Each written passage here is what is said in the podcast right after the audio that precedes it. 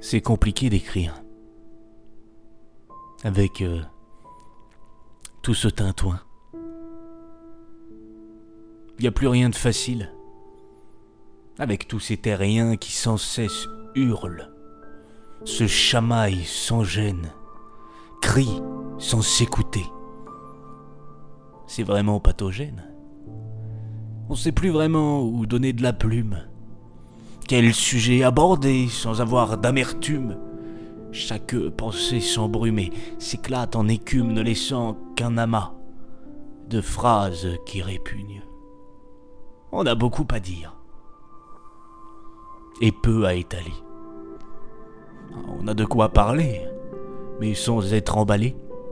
On a de quoi râler, mais on n'a plus l'envie. On a de quoi penser, mais on n'a plus d'avis. La télé survit à vomir dans un flux intraitable, sale et vraiment trop joufflu ces informations qui ne semblent jamais s'arrêter d'agresser nos cerveaux désarmés. C'est compliqué d'écrire dans ce monde anarchique où le pathétique est devenu logique, où l'on se noie sans fin dans ce brouhaha gras de gens très excités sans être sous Viagra. Non, ce n'est pas facile et je vous en assure. Les sujets s'en mêlent et, bouchent mes scissures, ne laissant à mon crâne assaillé par le bruit que des sujets banals à traiter pour autrui. J'écris donc ce qui vient, sans trop y réfléchir, dans le but d'éviter de trop me défraîchir à force de subir ces actualités qui ne font que grossir, devenant banalité là où hier encore ce n'était qu'inflexion, qu'exception par moment.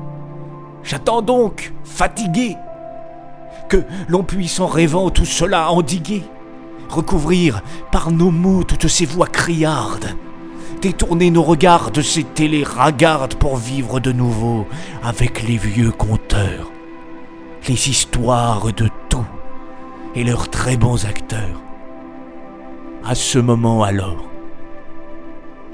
ma plume bien nourrie vomira violemment un tas de cuistreries.